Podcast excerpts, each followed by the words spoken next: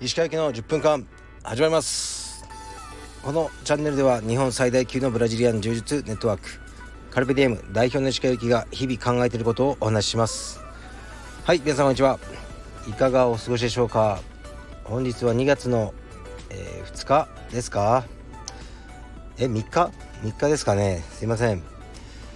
えー、っとですね寒いです。僕は今東京ではないある場所に来ていまして現在マイナス7度。で車の中でこれをやってます。寒いです。まだ車が温まった温まってない状態です。えー、っと寒いんですが非常に気持ちの良い朝となってます。えー、っと昨日久々に僕の YouTube チャンネル石川祐希のミッドライフクライシスの新作が公開されましたのでご興味ある方は是非ご視聴ください。これはですねかなり前に撮影したんですが、えー、現在カルペディエム深川道場のメインインストラクターである主者ですねホブソン・タンノがまだ東京に来る、えー、前に撮影しました。彼が群馬の山奥で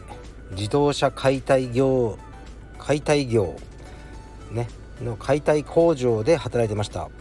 その働く様子ですね。を撮影したものになります。僕と、えー、深川道場オーナーそして服部くん3人で車で行ってきました、えー、その時の模様ですね。あのー、うまくねその時感じたことが伝わってればなと思いますがいかがでしょうか？是非ご覧ください。えー、っとねじゃあ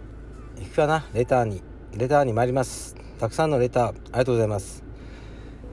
なんとなくね毎回答えが違うじゃないか同じような質問に対してと思ってる方もいるかもしれませんがうーんその時のね気持ちで本当に僕は真摯に答えてるつもりです。いきます。基本的には北順で読んでます。鹿先生いつも拝聴しております。いきなりこんなことを書いてしまって申し訳ないのですが私は今公私ともに不幸のどん底におります。そのためなのか昔自分が受けた仕打ちを思い出しては憎しみを募らせる日々です。このままでは気がおかしくなると思い何か新しいことを始めなきゃと思う一方でしっかりこの憎しみと向き合っておかないとまた同じように吹き出してくるのではないかと思います。鹿先生は憎しみを抱いてしまったりあ憎しみを抱いてしまった出来事にけりをつけるために何かアクションを起こしたり時間を作って正面から向き合ったことはありますでしょうか？数々の修羅場を経てきた石川先生のご意見をお聞かせいただけないでしょうか。よろしくお願いします。オスはい。ありがとうございます。うーん。公私ともに不幸のどん底って書いてあってでそのためなのか昔自分が受けた仕打ちを思い出しては憎しみを募らせる日々です。だから今の不幸とこのね昔受けた仕打ちはまあ直接は違うことのようですね。昔受けた仕打ちっていうのは例えばいじめだったりなんか不当な扱いを受けたことだと思うんですね。で多分今ではもう関わりがない人たちだけどそのトラウマが拭いされないっていうことうんで今講師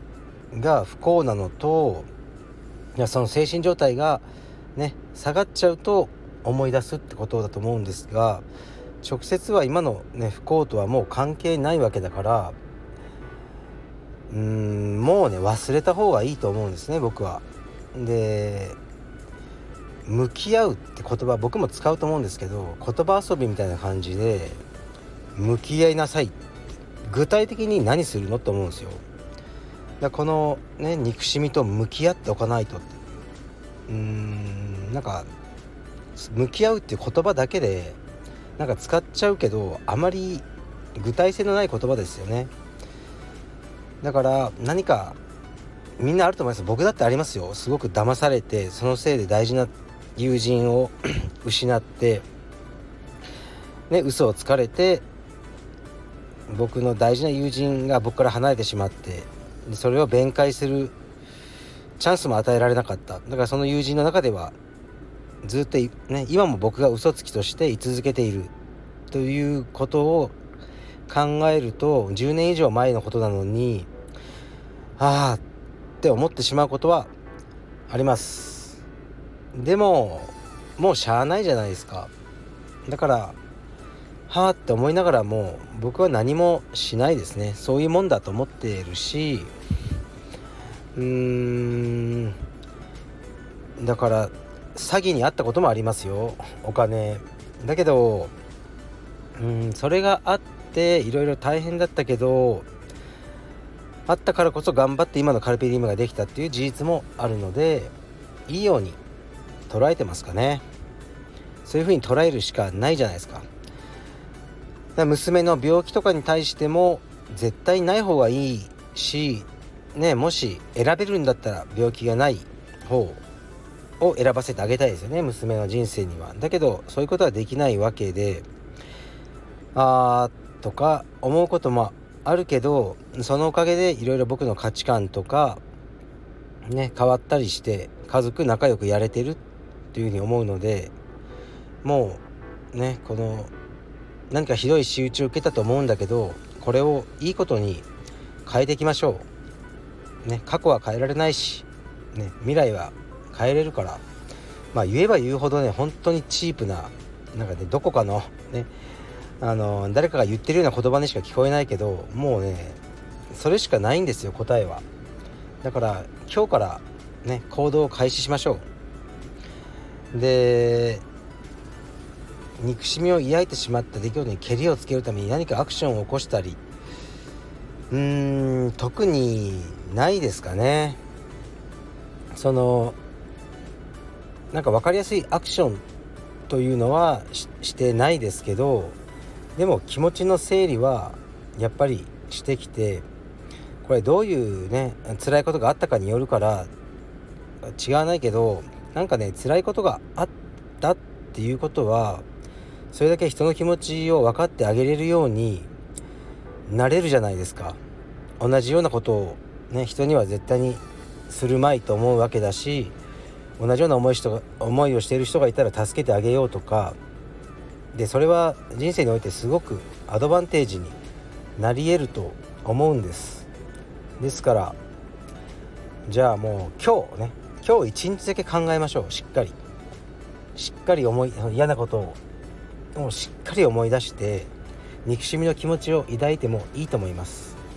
ねこいつあいつねもう会ったらボコボコにしてやりたいとかね。今日一日もうそのね真っ黒な思いをねもうグツグツと煮込みましょう。で一日考えてそれで終わりにしましょうか。もちろんたまには考えちゃうこともあると思いますがねふとした時に。その時はあのー、ね僕の今日のラジオを思い出してください。で辛い思いがあっても、まあ、それが